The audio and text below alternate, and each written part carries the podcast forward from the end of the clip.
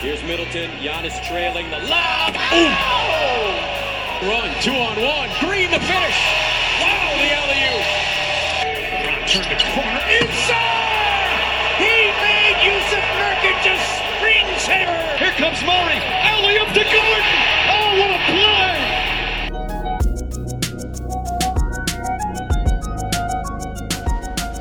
All right, joined now by Neil Dalal of Hoop District, covering the Washington Wizards here for the Alley Oop. Really appreciate you taking the time, Neil.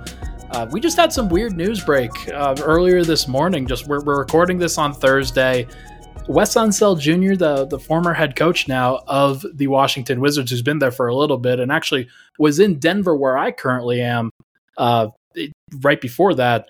He's now moved himself into the front office, or that maybe the team has moved him into the front office. What can you tell us more about this transition?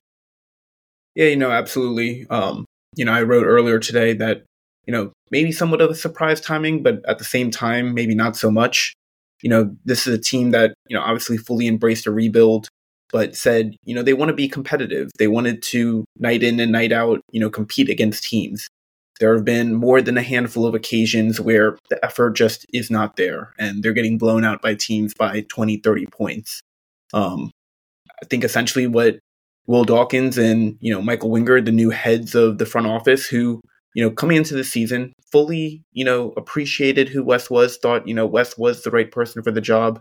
You know, at a certain point, they kind of got to the point where, you know, look, a new voice is needed uh, to kind of motivate and get these guys to where they're trying to go. They're not going to, you know, compete for a play-in spot or a playoff spot now or anytime in the near future, but they want to build those right habits of being competitive and, you know, not getting, you know, defensively just blown away uh, at times at night. So obviously some people will think, oh, it's really odd timing given it was right smack dab in the middle of a back-to-back.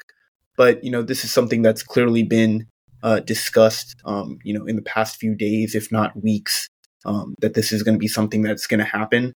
And you know, here we are. They're going to put Brian Keefe uh, as the interim head coach. Obviously, he was an assistant coach with Oklahoma City for a long period of time. I believe 2007 to 2015, overlapping with both Winger and Dawkins there in OKC.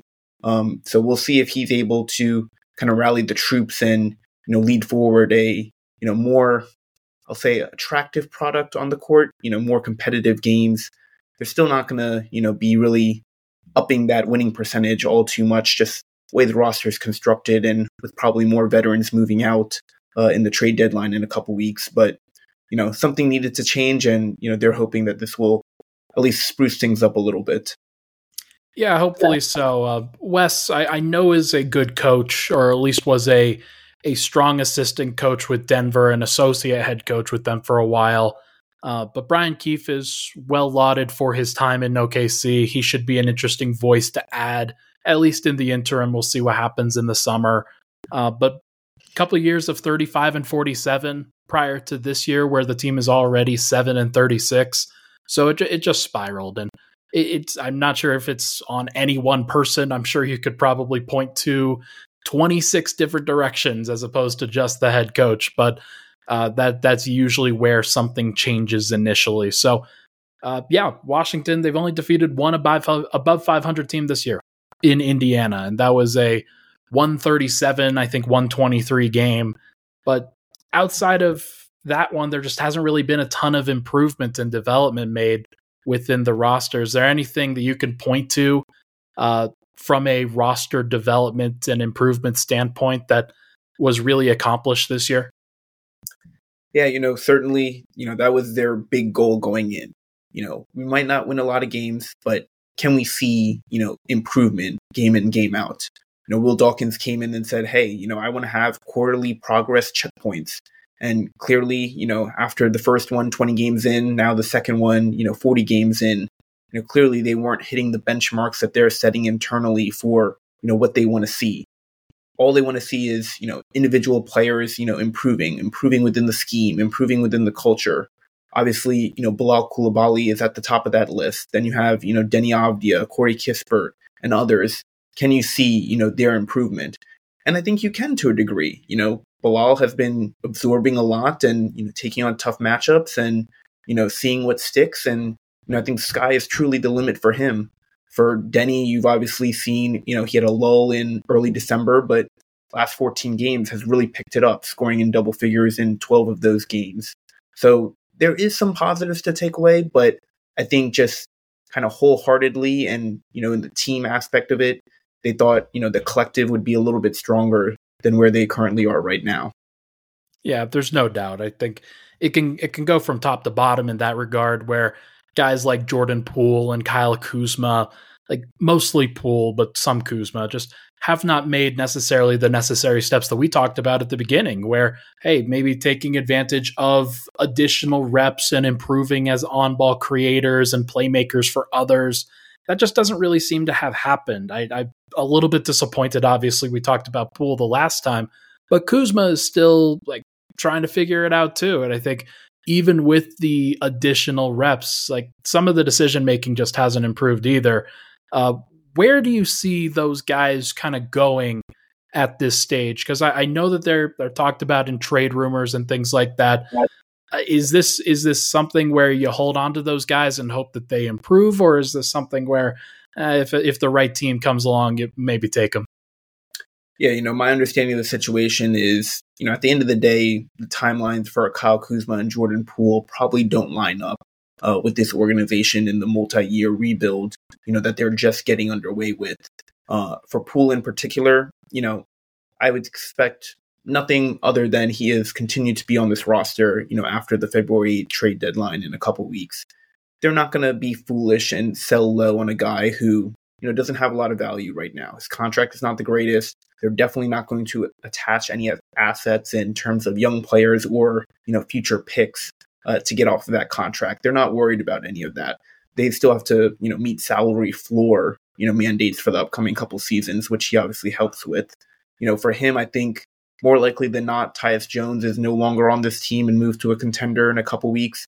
Does that maybe potentially open up a role for Poole to be on the ball significantly more than you know anything he was with uh, in Unseld's offense. You know, putting a defender like Bilal Coulibaly next to him, does that help, you know, ease some of the backcourt defensive frustrations? So, you know, there's no reason to expect Poole is going to be anywhere but DC, you know, for the remainder of the season. For Kyle Kuzma, you know, I think there's a small chance that he could get moved at the deadline, but essentially Washington's asking price is probably not going to be met. You know, they want two right. first round picks or a first round pick and uh, you know, a good young future player. They essentially want a better deal than what uh, the Indiana Pacers gave up for Pascal Siakam, which was three first round picks, but two of them being in this upcoming 2024 draft, where you know pundits believe it's you know not as strong as a draft as say 25 and 26. So Kuzma, you know, great contract, descending pay scale.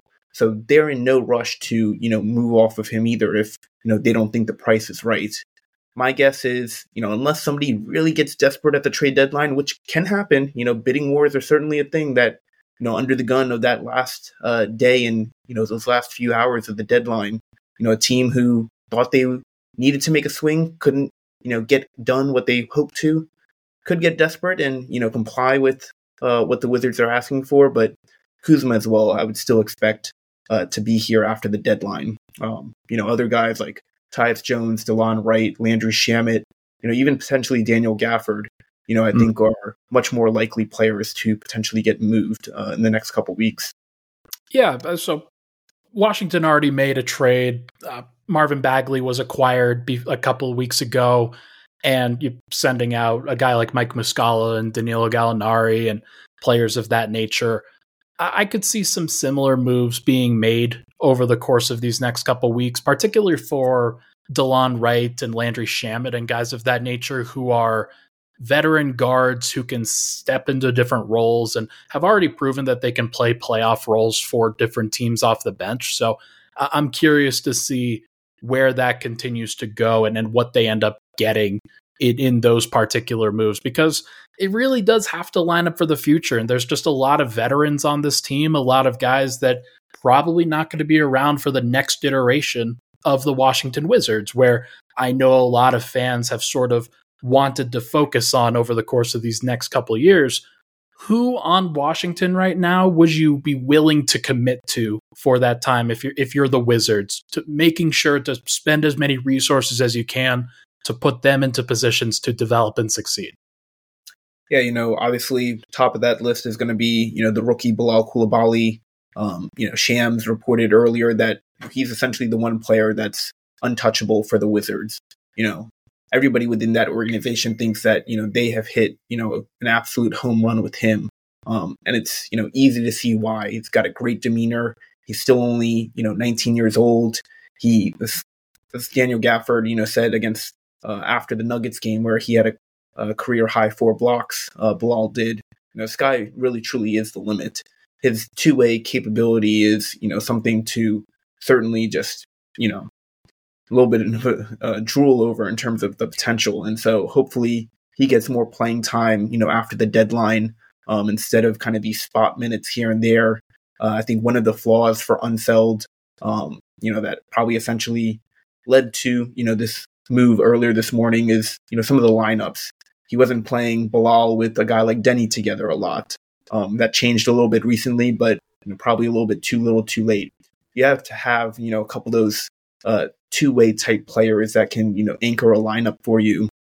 And essentially, either of those players' playing time fluctuated because one was in and one wasn't. But, you know, more times than not, both of those guys are demanding and deserving of minutes.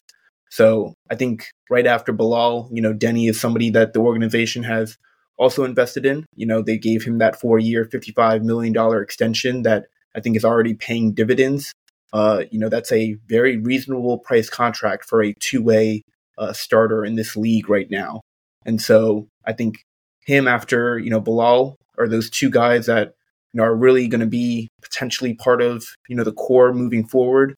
And then I would say, you know, the third, you know, possibly more of a coin flip wild card is, you know, where does Corey Kispert fit into things? Are they going to give him a, you know, extension offer that he's going to be wanting and willing to, you know, sign off on in this upcoming off season. Still a lot of time between now and October when that all has to be decided.